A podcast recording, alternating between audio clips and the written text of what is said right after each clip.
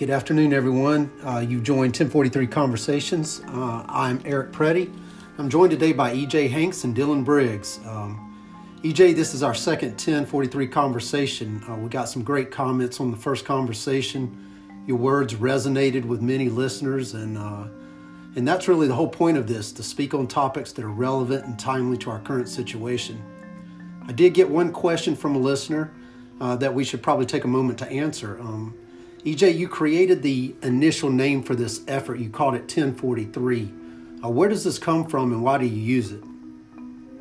You know, a lot of the things that, that we are talking about or going to talk about are things that, you know, people have to learn. They have to, to be taught these, these techniques and, and the things that, that we discuss. You know, we're born with with coping impulses and we have to learn coping skills you know and and getting this information it goes back to the old 10 codes that uh, that we have or had when we first came into it that you know 1043 was the, the 10 code for information. And you know now that we use plain speak that a lot of times you don't really hear the 10 codes anymore. But um, I picked it because it is about this information that hopefully people can, can build their skill set with. All right, thank you so much. Uh, so, we're joined today by Dylan uh, Briggs. Dylan is a firefighter with the town of Morrisville. Um, Dylan, thank you for joining us today. No, thank you so much for having me. Looking forward to this conversation we're about to have. For those that uh, don't know you that well, can you tell us a little bit about yourself? Uh, yeah, absolutely. So um, I work on a C shift uh, at Morrisville Fire Department. Um, been Morrisville Fire Department since 2012. Um, as far as the uh, the mental health on the first responder side of it, uh, became my passion about uh, three years ago, and I'm a member of the uh, North Carolina Peer Support Team. Um, what the North Carolina Peer Support Team is is we're a, a nonprofit organization um, in the state of North Carolina, uh, and we provide uh, peer resources uh, for other first responders. We're made up of fellow firefighters, police officers, um, emergency medical service workers, and also telecommunicators at dispatch. Um, so with the team, I'm one of the two uh, central regional coordinators. We're broke up into four regions for the state. We have an eastern region, a central region, Piedmont, and uh, the western region. Uh, so with that, with peer support, it is it is exactly what it sounds like. It's almost a organized brotherhood and sisterhood of first responders. And what we do is we listen, we relate, and we validate. We're not therapists, we're, we're not trained clinicians.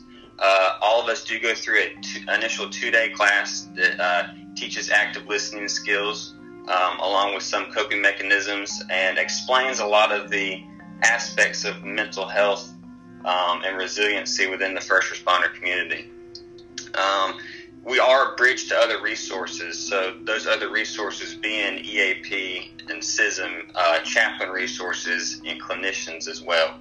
Uh, from the law enforcement side, we do work closely with uh, NC LEAP, the North Carolina Law Enforcement Assistance Program, and uh, on the fire side, North Carolina Office of State Fire Marshal. Uh, we offer one-on-one, peer-to-peer uh, through text, uh, phone conversations, or in person, of course with the uh, social distancing with the COVID 19, that in person is uh, trying to uh, go more on the phone and text route with that. But if we do need to do in person, we will. Um, and it's across North. And the big thing about our team is everything is confidential. We get that question a lot when it comes peer to peer. Everything is confidential.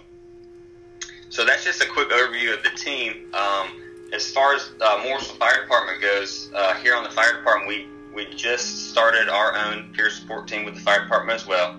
We have five members, and those five members are, have been through the two-day class for North Carolina Peer Support as well, and they're all, all five members are members of North Carolina Peer Support Team as well. And uh, newly released uh, SOG came out of the fire department a couple months ago, and uh, I know it went through uh, a couple chains and desks up there at HR uh, and through uh, the town manager as well. Um, so something that something that we could look with working on PD as well uh, on that aspect on an internal peer side. So, can uh, officers lean on your expertise then for that uh, peer support network? absolutely. Um, so the, the, peer support team. So our, our number for the peer support team, we do have a, a hotline in North Carolina, and that number is eight five five seven NC peer. Uh, that phone number goes to a automated message. However, it is monitored seven days a week from uh, 8 a.m. to 11 p.m. And usually, one of our call takers, which is other team members, uh, there's about eight of us to answer the uh, the phone lines. Uh, we'll, we'll return the call within uh, 15 minutes on average. And uh, when we do uh, uh, hook people up with a peer if they're in need, and this is not just job related, this can be marital, this can be finance related, anything that somebody is struggling or feels like that they're in, a, not necessarily a crisis situation yet, but want to vent more so peer to peer and see what that bridge to other resources is. Um, for example, if I have a firefighter calling the line and they've been on the job for five years, I'm not going to match them up with a 25 year battalion chief. Same as if we have a, a 10 year police officer calling, we're not to we're not to set that police officer up with a paramedic. It's to be more peer to peer. When you call the line, uh, the only questions that are really asked is an approximate age, uh, gender, and uh, area of the state, and uh, what profession you're in. So it's obvious, having had some a couple conversations with you, that uh, you have a, a passion for for what you're doing. What what drives your passion, Dylan? So um, I, I kind of fell into uh, the whole peer support thing, like I said, about three years ago. Um, I had a, an off-duty incident that happened to me, in which uh, uh, I, I, was lost, broken, if you will. Um, it wasn't on the job; uh, it was off-duty, but uh, I, I, was really struggling, to be honest with you. And um, what got me through it was the brotherhood of the fire department. I can pretty much tell you after that incident that every member of Morrisville Fire Department either called or texted me to check up on on me and how I was doing. And uh, not just that, to others, brothers and sisters um, from other departments as well. And uh, that really resonated with me. And I thought, you know, there's something to this. Let me look into this uh, if there's anything more organized with it. And that's when I found the North Carolina Peer Support Team. They were in their infancy when I found them. I took the second two day class that was ever taught. I took it at um, the public safety campus at Wake Tech at Chapanoke Road. And I'll be honest with you, when I took the class, the initial two day class, I thought to myself, this is great information. This is exactly what I was looking to learn. However, peer support is not for me. I don't think that I could help anybody. I don't think that I would be a good peer supporter. Uh, I understand it. This is great information, but I just don't think I would be good at it. Fast forward about six months after I took the class, and it kind of fell into my lap. Uh, a friend of mine, um, who was also a firefighter, he had a uh, he had an incident where it ended up his company officer um, ended up being a line of duty death. Uh, he was involved with it. Uh, his company officer died in the line of duty uh, while he was there, and I had a phone conversation with that individual after the incident, and I found myself using some of the things that I learned in that two day peer support class to help the individual, not even knowing I was doing it until after the conversation. And what resonated with me was that after our phone conversation, he told me, he said, You know what, man? You were the first person that didn't want to know anything about the incident. You wanted to know how I was doing, and that really made a difference in me. So, from there, I kind of dove head into it. Uh, now all I do is I, I research mental health in the fire service and uh, first responders. Um, I've dove into uh, healthy sleep practices. From that to the uh, correlation between mental and physical health, um, mindfulness practices, uh, positive coping skills, um, and just to see where I can incorporate that into the peer support world and we're going to get into quite a bit of that over the next uh, few minutes. Um, I want to start with though this this feeling of heaviness. I want to dive into this topic for just a moment, um, especially as it relates to COVID nineteen. I was reading an article today that described one's personal battle with COVID nineteen. The writer uh, spoke to both his mental and physical struggles with the illness. It's interesting that he said it. You know, he's getting better physically every day uh, he's breathing better. Um, he's getting stronger. But he says his mental well being is suffering. His anxieties related to the illness he states is overwhelming. So I ask you both, uh, EJ and Dylan, what does this mean in terms of heaviness that weighs on many of us today? Well, uh, that uh, you referred to, and I think that EJ could probably expand on this even more. Um, I also read an article that came out in the uh, Harvard Business Review um, and shared that with the fire department as well. Uh, this this heaviness that we're feeling, um, often we can associate that with grief. And as first responders, we're very solution oriented individuals. We we respond to calls and we solve problems, usually as a team. So especially in the world of mental health, uh, the solutions are not always clear and they're not always linear. And it sometimes it can help us if we can put a name to what we're feeling. So in the article, it discussed putting the name of grief to this feeling of heaviness that we're all feeling during the COVID nineteen. And with that feeling of grief, you know, there's there's five stages of grief, and um, there's also six as well that's, that's discussed in the article. But the main thing that resonates is that loss of normalcy and that loss of uh, interpersonal connections that we have with the social distancing with the COVID 19 and also uh, in the first responder community with the loss of normalcy of how we respond to calls. How we respond to calls has changed, and that changes that changes our culture as well. And that loss of normalcy is different to us, and we feel like we've lost a part of ourselves. So that's how I relate to the heaviness there, and I thought that article did a really good job um, of explaining that. But EJ, I believe you could probably expand on that even more. Well, thank you, Dylan. That's a, a good uh, kind of overview of that. You know, from a clinical standpoint, you know what we're talking about is is essentially acute stress, and all of the things that we're experiencing, not just at work, you know, goes into to being at home. You know, a lot of times the stuff that we deal with at work, you know, we can leave at work. But, you know, what we're dealing with now, we get it at work and we get it home and we get it everywhere we go.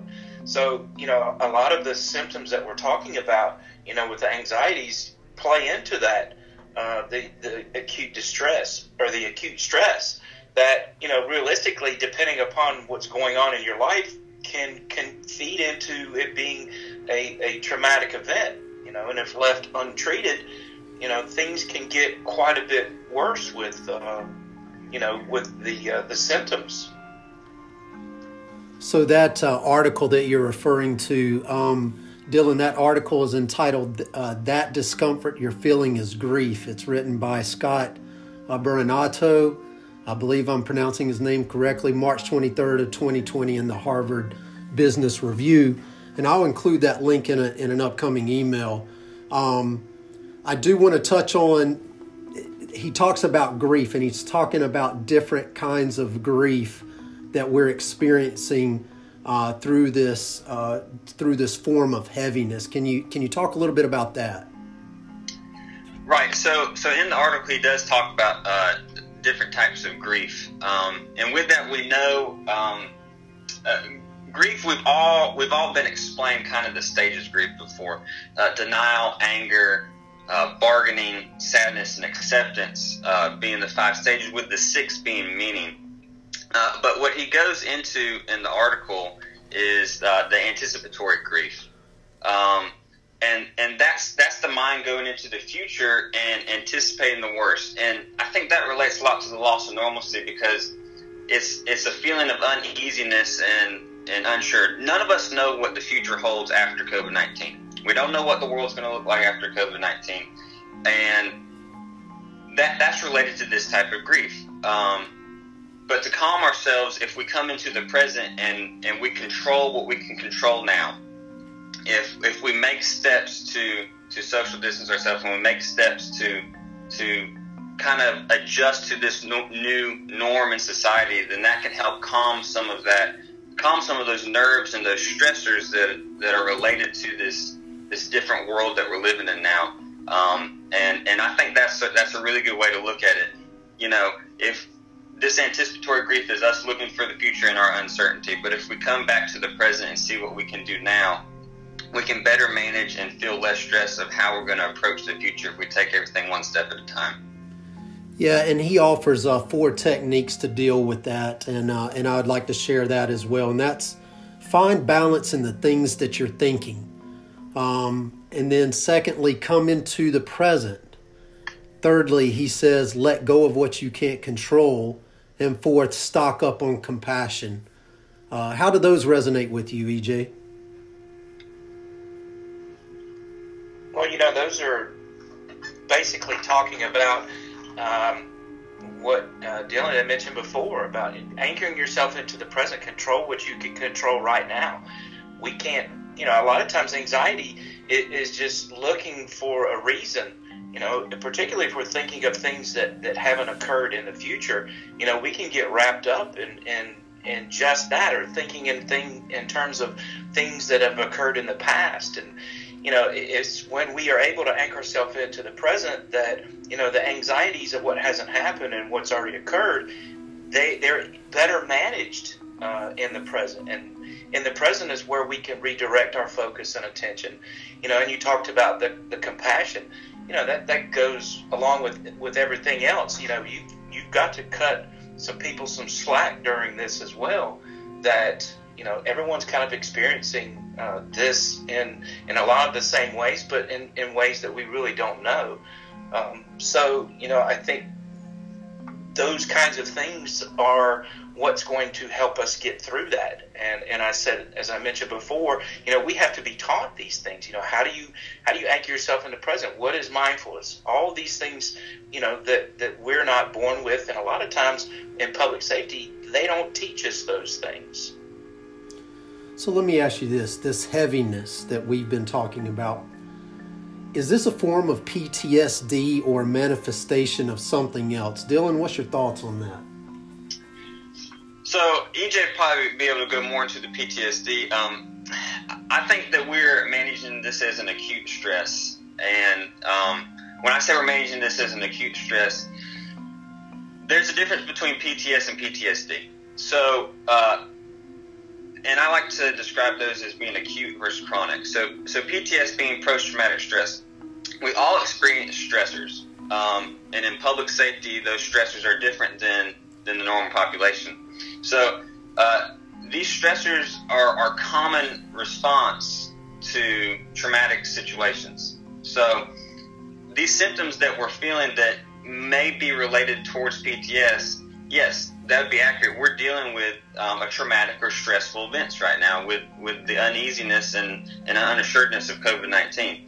Where PTSD being uh, more chronic and diagnosed by a clinician, uh, you know, the symptoms need to last longer than 30 days and you have to meet all criteria in order to be diagnosed with PTSD. But do I think that on the PTSD side, we are dealing with um, and processing through some post traumatic stress with this? Yes, I do. EJ, what are your thoughts? Well, you know, I think a, a lot of, of what we deal with in public safety is, is a combination of, of traumatic events. You know, do they meet the threshold of a, of a diagnosed uh, uh, post traumatic stress disorder? Um, you know, I don't know. But I think what what's going on now can certainly exacerbate uh, a lot of these symptoms that, you know, we kind of manage day to day, that we keep uh, from turning into something that, that is that is chronic and stays along the, the manageable levels. So, you know, this stress that we're experiencing now, um, you know, is almost the same as going to a, a critical event. You know, th- this is something that impacts us and can certainly exacerbate a lot of, of you know, avoidance tendencies and and the changes in mood or the hypervigilance that that we can experience uh, during stressful or critical events. I agree with that, uh, EJ, and you know. With that being said, you know it is very closely relatable to going to a traumatic event, except for it is prolonged. So we're not used to how prolonged this particular event is. I believe it's the same traumatic event. It's just prolonged over a longer period of time, and how we're dealing with that is a little um, is a little different. We're we're unsure on our coping mechanisms with something that lasts this long and is ever changing. Because you know, every day in the news cycle, there's something else coming out about it. How we're responding to those calls every day, there's something else coming about it. So I really think that resiliency practices and different techniques will really help uh, help mitigate some of these stresses that we're feeling. And I know that you've talked about uh, mindfulness before, and uh, mindfulness is something that, that I started practicing a couple years ago um, through meditation, and um, and that's something that, like you said, they don't teach us. They don't teach us that in the academy. They don't. They don't teach uh, firefighters, police officers mindfulness techniques, but it really is, uh, in my opinion, um, a great way to to relieve that stress and to anchor yourself uh, back to your mind and body. Well, that leads me right into kind of the next thing that I would like to discuss, and that's the stigma associated with uh, mental health in the first responder community.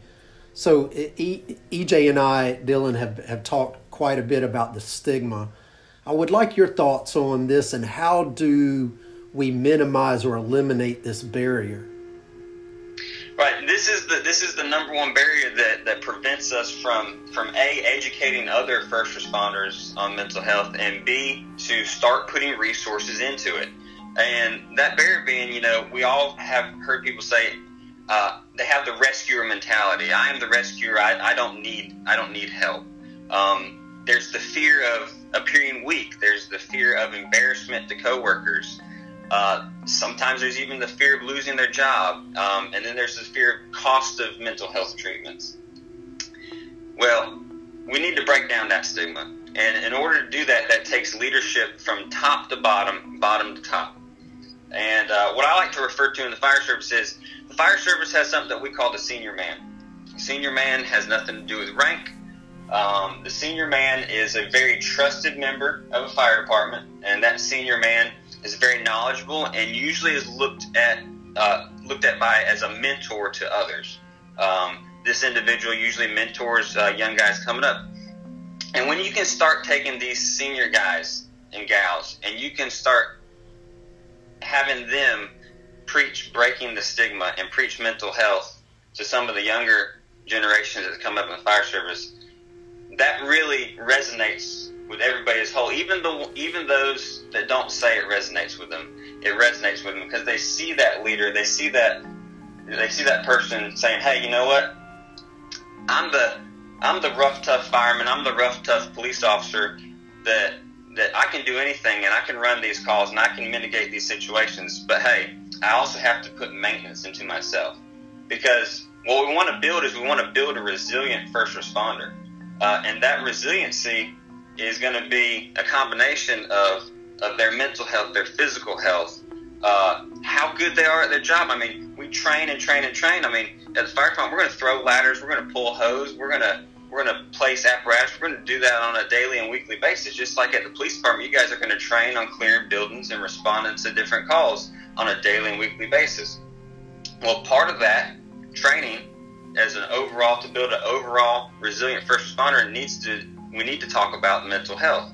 And with with that being said, you know, breaking out of that stigma, and I talk about leaders, you show true strength as a leader when you address this as something that needs to be talked about.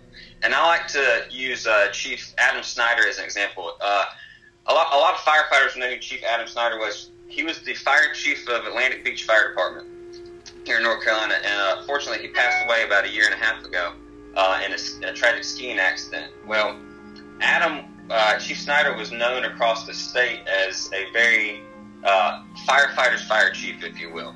Um, cared about his guys, still ran calls with them, uh, much like uh, much like our administration here at Morrisville, and uh, he was looked at very as a very strong individual as well, and a very resilient person. That you know, nothing could touch him. Teflon just roll right off of him. He was uh, the pipe major for the for North Carolina Brotherhood Pipes and Drums Band, so a lot of firefighters and police officers from across the state knew him for that.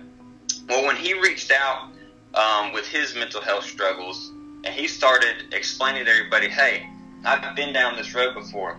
It sucks, but we need to talk about this so that we can mitigate these situations and we can grow from this. He, he wasn't looked at as weak. He was looked at as even more of a leader after that than he was before. He was looked at even, even more of a stronger individual than he was before that. And that led him into um, teaching across the state um, mental health and uh, uh, suicide prevention and uh, PTSD awareness. He was also the the uh, first first responder in the state of North Carolina to be uh, granted uh, workers' compensation for diagnosed PTSD. And so I know I rambled a little bit there, but but in all, breaking down the stigma, it, it doesn't start from the top and it doesn't start from the bottom. It's a culmination of everybody. And if you can make it an active topic in the firehouse and an active topic at the police department, it's just changing that culture. It's changing that culture of saying, hey, it's okay not to be okay, and we are here for each other. Just in the same way that the firefighters, we don't run we don't run calls by ourselves. Police officers, yes, you're you may be assigned to your squad car by yourself, but when it comes to those those large incidents, you're not running those calls by yourself. You know your brother, your sister's right behind you. You know your backup's coming. Well, when it comes to the world of mental health, if we ran these calls as a team, why do we let ourselves suffer alone? If we reach out to each other and we support each other within our culture and within our network, we will process through this together as a team and we will process through what's going on in our head together as a team, and that will help break, break the stigma. I think that's well said, Dylan. And we, we have a couple more minutes left, and, and I want you, you and I had a recent conversation, and, and you introduced the term mental health buddy checks to me. And, I, and I'd like you to take a moment and just please describe what that is and how we can use them to support each other. Yeah, absolutely. Buddy checks is it, they're, they're pretty simple, and um, a lot of you do it not even knowing you do it. It's just putting a term to it. So it's just checking up on your brothers and sisters, saying, "Hey, how are you? How you doing today?" It may be a call, it may be a text, it may be in person, and a lot of times you'll get that "I'm fine." Okay. But you can tell the difference between the "I'm fine" if you're really okay, or if you're uh, there, there's something up with that individual, and that's you know reiterate, hey, no, really, I, I care about you. I'm here for you as a brother or sister. How are you? Like, is there anything you want to talk about? And you'd be surprised. You'd be surprised how often somebody like, you know what, I, I you know, I, I got this thing on my mind I do want to talk to you about. And just being asked at the same time can relieve a lot of stress that they might have pent up inside them. And just being able to vent to somebody else, whether it's the firehouse kitchen table or it's it's between between the, the driver's windows of your squad cars. I know how you guys park uh, and, and talk to each other. I think that's awesome. Um, but it's just that simple buddy check. And at the same time, where if you see a police officer or firefighter walking to the station and they're limping, you say, "Hey, he has physically hurt his ankle." Well, not all the time when they're just walking by do you do you know if they're struggling on the inside, and you can't really see uh, internal pain as much. So just simply asking, "Hey, how are you?" You know, you're going to get a vibe off of them. You're going to be able to see how they're doing um, on the inside, and, and without just you know glancing at them as they walk by. So it's an easy accountability that you can introduce into uh, your culture, um, and uh, it, and also when I talk about this, this doesn't just pertain to the, the, the still on duty working working guys and gals. This also pertains to our retirees. So any of you out there, if you have uh, recent retirees from the police or fire department that you used to be close with uh, when they were on the job, and they have, they've since retired, reach out to them, see how they're doing. You know, because they they at the same time they're now disconnected from that from that culture and that brotherhood and sisterhood that they knew for 25 30 years. Um, and we can get into this at another time. I know we're running short on time but sebastian Junger wrote a book called tribe and that tribe mentality is very closely related to police fire ems and military. Um, and when we lose that sense of tribe um, a lot of times just having somebody that was part of your tribe reach out and talk to you um, really helps, and that, and that resonates a lot with the retirees. Well, Dylan, I want to thank you so much for joining us today. I think you add so much to this conversation, and uh, and we look forward to having you back and and sharing some more conversations with you. Also want to thank our listeners for tuning in to 1043 Conversations. I encourage each of you to send me topics of interest that you would like for us to explore in future shows. If you would like to be a guest or you know someone that, uh, or others that would find interest, I encourage you to email me at jpreddy at townofmorrisville.org. That's J P R E D D Y at townofmorrisville.org. Uh, next week, EJ and I will be talking with Sergeant Jason Miller from the Town of Morrisville Police Department. about physical fitness and how physical fitness supports total body wellness. So I hope you'll join us next week. In the meantime, stay safe, stay well, and know that we're in this together. Take care.